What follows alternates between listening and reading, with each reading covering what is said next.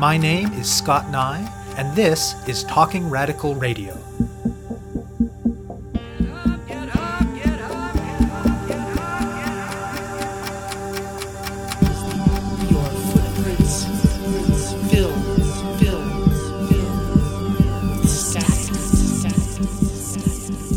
Hello and welcome to Talking Radical Radio, where we bring you grassroots voices from across Canada.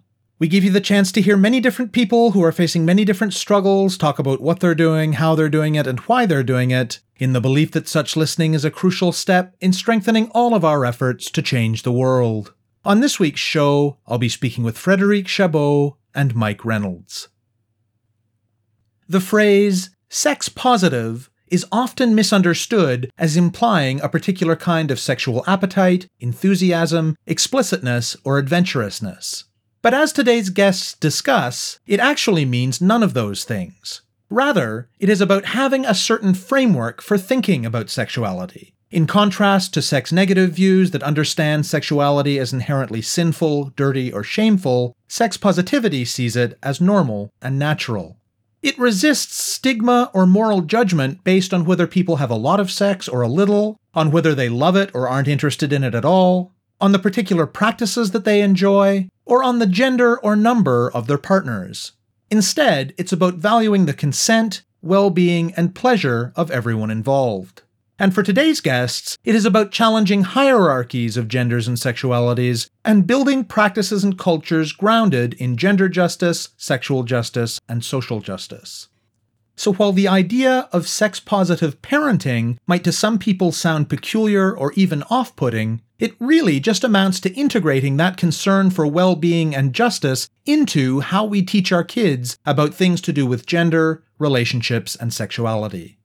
Rather than the fabled pervasive avoidance of the topic interrupted by a single awkward conversation about where babies come from, it means having ongoing, age appropriate conversations with our kids from the start about things like consent, safety, communication skills, gender identity, healthy relationship practices, and much more.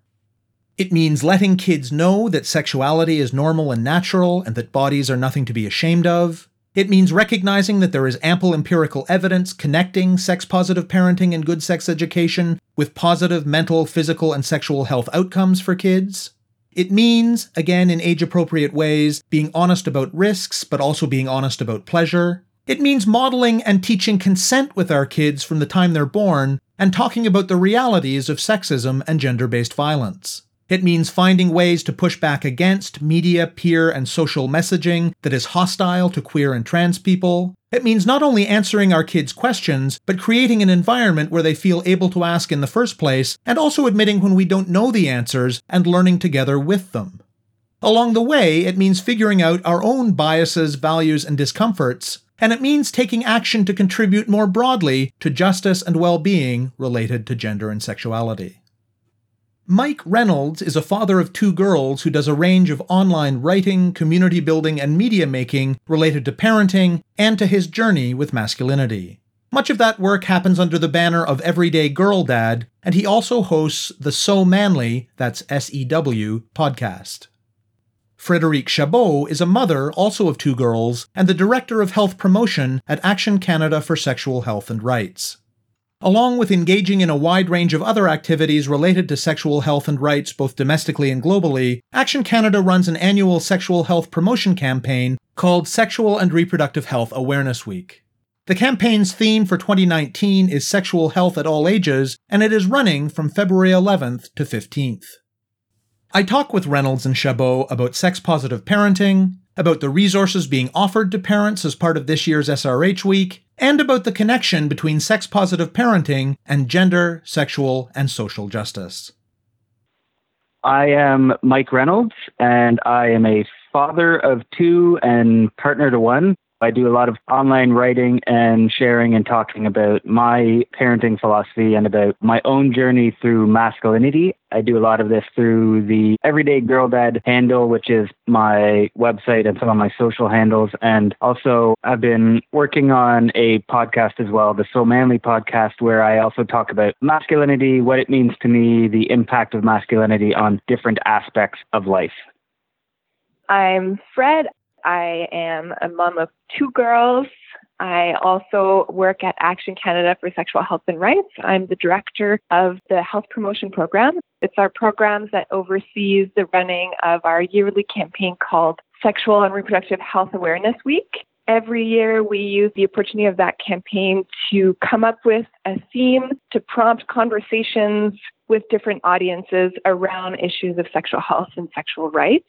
This year, we have decided to talk about sexual health at all ages. We face different issues at different times in our lives, and we really encourage people to be really expansive in their definition of what sexual health is and what they should be talking about when they think about it. My oldest is nine years old, and I've been writing about parenting kind of from a humorous perspective. My early writing was a lot about the practical how to keep children alive. Examples of parenting. Over time, I shifted the way I was talking to parenting and fatherhood and what fatherhood meant to me so that I was telling my own story and projecting the changes that I saw in my own parenting over time as opposed to talking about my kids' specific stories, knowing that those are their stories.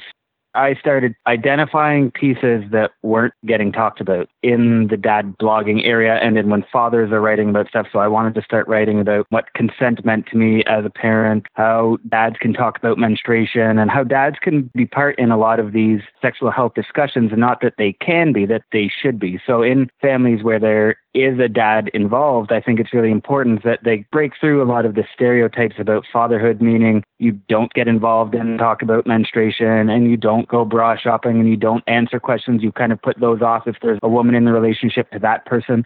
And I think that part of it for me has been my own journey in learning about things along with my kids what I try to do is make sure that they understand that no matter what questions they have, I'm there to help support them. And if I don't have answers, I'll investigate with them so that none of our relationship is built around shame of bodies or none of it is around bad questions. It's all curiosity in our family and just making sure that our kids feel supported to know that we're there to give them answers and to work with them.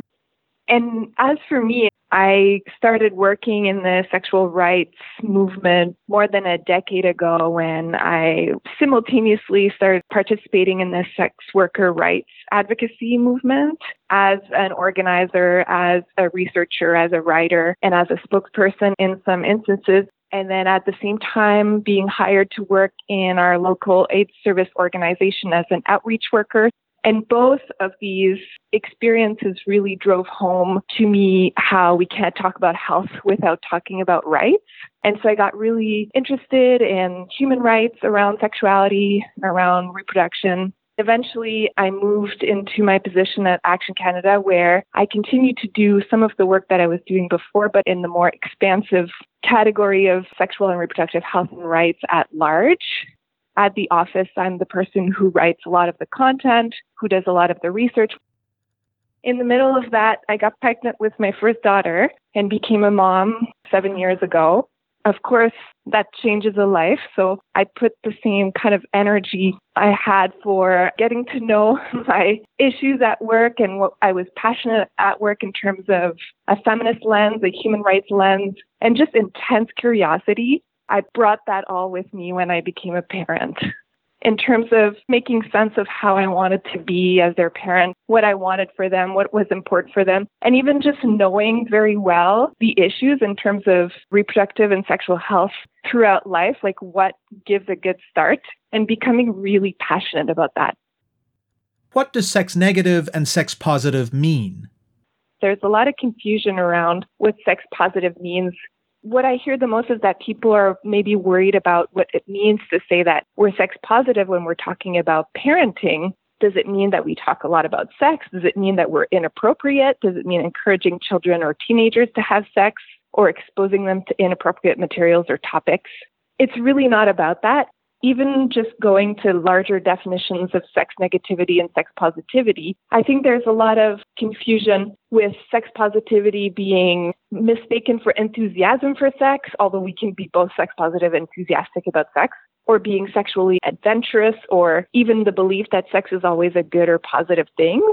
What it really is, is that sex positivity is considering sexuality as a natural, normal, and healthy part of being alive And then when it comes to sexual acts or practices or experiences, really focusing more on the relevant concerns of consent, pleasure, and well being of people engaged in it and people affected by it, placing no moral value on different sexualities or sex acts, challenging hierarchies of gender and sexualities.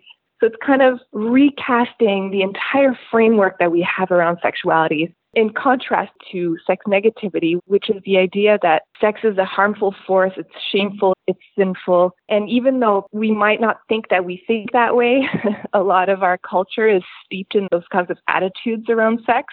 And it informs a lot of our gut reactions around sexuality, the way we live in a hierarchy of gender and sexuality in our society where heterosexuality is at the top of the pyramid or we condemn people who enjoy sex or have multiple partners or anyways we have a moralistic view of sexual expression so making moral judgment about the kind of sex that people are having and in the process creating a lot of fear a lot of shame and eliminating possibilities of sharing health information and even just basic information about people's bodies or even about healthy relationships. So, sex positivity is to challenge that it's to challenge that by, again, coming back to saying that actually sexuality is an important piece of being human and that we should embrace it as a positive force or at least as an important force, which means that we deserve to have all the information, all the education, and all the support around this crucial aspect of who we are. What does sex positive parenting look like? So basically, what I'm trying to do is apply almost exactly everything that was just said to the way that I parent it is understanding how many biases you do hold as you become a parent. It's making sure that our kids have access to books that have same sex relationships in it. In very practical and honest terms, it's answering questions right away when they have them. We don't have the idea of there being a sex talk. It's ongoing discussions about what bodies are and what bodies do. And so at nine and almost seven, we've had plenty of discussions about what sexual intercourse is if they ask. And then we have conversations about reproduction and we have conversations around what body parts are and making sure that people understand it's not our genitals that make up our gender. So it's finding ways to practically apply that information just through the stories that we talk about all the time. And in terms of things like consent, I mean, there are so many opportunities every day. So my youngest daughter doesn't like having her picture taken. And so when I say, can I take your picture? And she says no, then that's an opportunity for me to say, okay, you've expressed that you're not interested in this. So that's fine. That's your decision. So we won't do that. And same thing with kisses. And you see it at holiday times with hugs from relatives and everything. So there are opportunities every single day to implement talks about consent and bodies and relationships with others. I mean, I came out last year as pansexual. And so it's been something that I've been working on trying to make sure that because I'm in a partnered relationship with a woman, just explaining what that kind of thing means practically. It's really for us continual conversation as new things come into our life to make sure that we bring that into their lives as well. I think the first item on the to do list when you're considering sex positive parenting as a practice is to do away with the concept of the talk, like having this awkward conversation with your kid when they're 13. So it's really integrating that notion that sexuality is a key piece of who we are. And so from the get go, this is integrated in our family life as a topic that is fair game and not only fair game for questions, because of course they can't necessarily think of all the questions that could do for a really rich understanding of all the aspects of gender and sexuality. It's also being proactive, making sure that you have a lot of resources available. Even though it's my job, like I'm literally a sexual health expert, it doesn't mean that I have all the answers. It's not saying that it's easy. It's just a practice. So it's not about having all the right answers at the tip of your tongue it's more of an attitude that this is important, this matters. I want to make sure that my children have the most solid understanding of these fundamental pieces of themselves, their sexuality and their gender. So we talk about gender and sexuality in multiple ways. I get that question a lot, which is, well, you know, how too young is too young? And I want to respond immediately. Consent can be taught from birth we can talk to our children when they're little about the hug that we give them. We can talk about their bodies and the agency that they have over it from the get go. there's so many opportunities to bring that into our conversations and our practices every day. And it's the same thing for practical information about sexuality, too. It's all about scaffolding. Just think about all the important notions that we want to teach our children about. Hey, this is what a healthy relationship looks like. This is how you can nurture really good friendships. This is how you can nurture your communication skills. So it's really integrating that practice into everyday life and considering it to be a healthy topic to integrate into ongoing conversations. What have each of you found to be the most challenging part of sex positive parenting? For me, I think that the thing that I found most challenging was something early on, which was just the basic admission that I don't have all of the answers that I wouldn't be able to give a perfect answer the second questions are asked. And I think it was frustrating for me too that my default was to stumble around questions and the instinct is so big to say, oh boy, I don't want to have this conversation right now. What can I do to get out of having this? The first time that I was asked about sex, it was this deep breath for me and saying, okay, my instinct here is to change the subject, but I know because my therapist tells me that the times when you, you want to run away from things is when it's probably best to address them. So I took a deep breath and me and my youngest daughter, who was four or five at the time, had, you know, a nice conversation and it wasn't awkward and it happened. And then she had the information she needed and that was it. I think one of the times that was the most challenging to me were when questions started to appear about pleasure. In terms of talking to them about, you know, the physics of sex and how babies are made and talking about relationships, about diverse families or about consent, it was coming to me pretty easily and I could use a lot of my training to answer those questions. But then when questions started coming up about anything that would require that I talk about sexual pleasure, that is where I noticed some discomfort in myself and questioning how I could go about this in an age appropriate way because there's so little examples of what it looks like to talk about sexual pleasure to young children. And even deciding if a question in itself is age appropriate or not well, if a kid thought to ask it, then it's age appropriate to find a way to respond to it. It's just to find the way to do so in a way that is in line with their development. So, anyways, pleasure was definitely a stumbling block for me. I had to really think through my own hangups around that. Like, why was it so weird or embarrassing to me to let my kids know that it's fun to have sex, that it's pleasurable, mm-hmm. or it can be? Of course, it not always is for everyone or at every moment, but why was it such a hurdle for me to talk about? I think one big part of sex positive parenting too is really taking stock of our values and our upbringing and how we've been shaped by our culture. This really put it right in my face that there's still a lot of work to do in terms of really embracing the positive aspects of sexuality as something that is not shameful or strange to talk about openly. And there are ways to talk about that with young kids.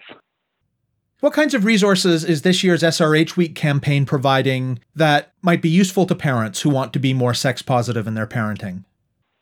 That was definitely one of the goals of this particular campaign to speak very practically about what parents can do to really take a good look at what nurtures good sexual health in our children and how we start to lay the foundation of interventions that over the years make a really big difference in terms of mental health, in terms of sexual health, in terms of wellness generally there was a real desire to distill the knowledge that we have into very practical tools for parents to use.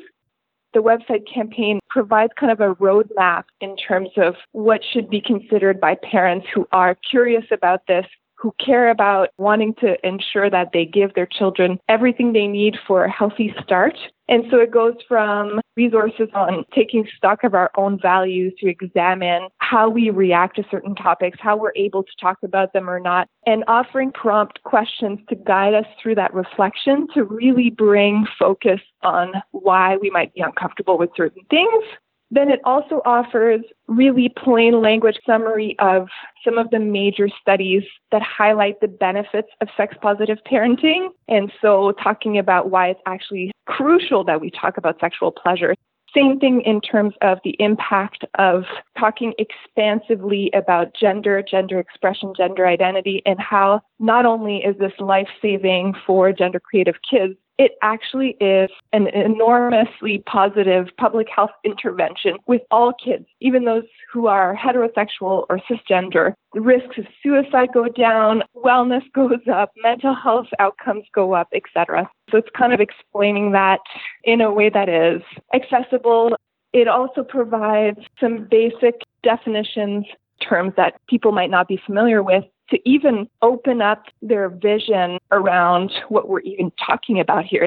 Kind of going back to how Mike was talking about how it's not necessarily to have the right information at all times. It's kind of more of a shift in our practice, shift in our approach, and how we can do that, and what should be in our mind when we're trying to apply that in our own homes slowly learning as we go. Like it's just introducing the practice in the way that we think and the way that we interact with our kids. And Mike, as someone whose work often talks about questions related to masculinity, what connection do you see between that and the project of sex positive parenting? I think a big step is getting to the point where you are willing to understand that what you have learned growing up isn't all that there is. For me, a huge component of it is just getting people to feel comfortable to start discussing, you know, gender creative children and understanding the relationship between gender and sex and basically just saying you're allowed to learn. And it's something that for me has become really important to try and model myself the idea of simultaneously learning myself and being able to have these conversations with my daughter. There is so much fear from so many men to even say the word period or tampons or menstruation. And there's just such an expectation that they don't have to deal with this. And this kind of goes into the emotional labor that happens in a household as well is that you try to model realistic parenting. I think this level of learning and discussion needs to be seen as the norm. So I'm not saying everyone has to perform their masculinity the same way I do. I just would love dads to open up more to being able to understand gender and orientation and to be able to say the word menstruation.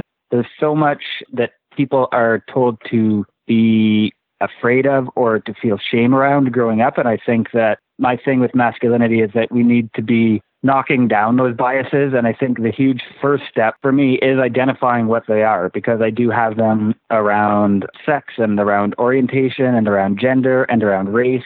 The biggest first step is saying, I do have biases. So even just saying and believing that one statement can really go a long way in helping you become a parent who is able to talk about many different topics differently versus saying, well, I was told this when I was 12, so now I'm going to bring this into my own parenting that's what I've been trying to do with masculinity is saying, guys, we've been told that this stuff isn't important and it really is. And we really need to get more engaged in talking about consent and talking about menstruation and talking about what masculinity means to us individually as well. And so that's really how I've been tying my own discussions on masculinity into sexual and reproductive health is just getting to the point where we can have conversations that aren't built around shame, but around helping our kids what's happening in those conversations among adults is that people are given a framework through which they can understand their experiences. And that's key to resiliency. And this is also what we need to offer to our kids.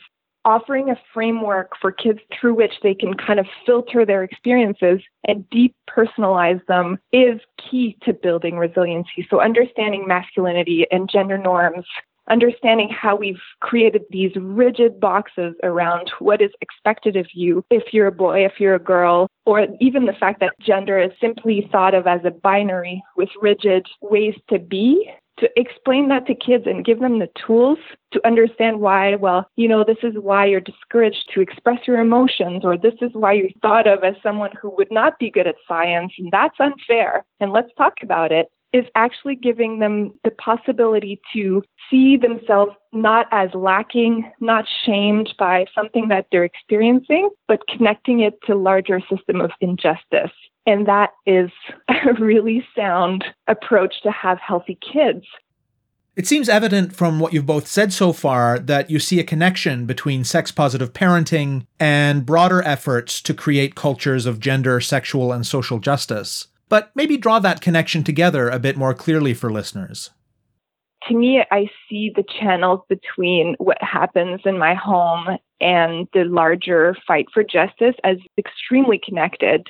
even in a smaller action of taking an inventory of the representation that exists in my house in terms of books, in terms of materials showing diverse families, or talking about gender in expensive ways, it's also taking stock of the fact that in schools, the sex ed that is being taught when it is being taught is centered on the health needs of heterosexual youth, white heterosexual cisgender youth. And so this means that some people are getting the health information they need to make and act on health decisions. So we're sending a strong message about whose health matters and who's being given tools to stay healthy and to be healthy and thrive.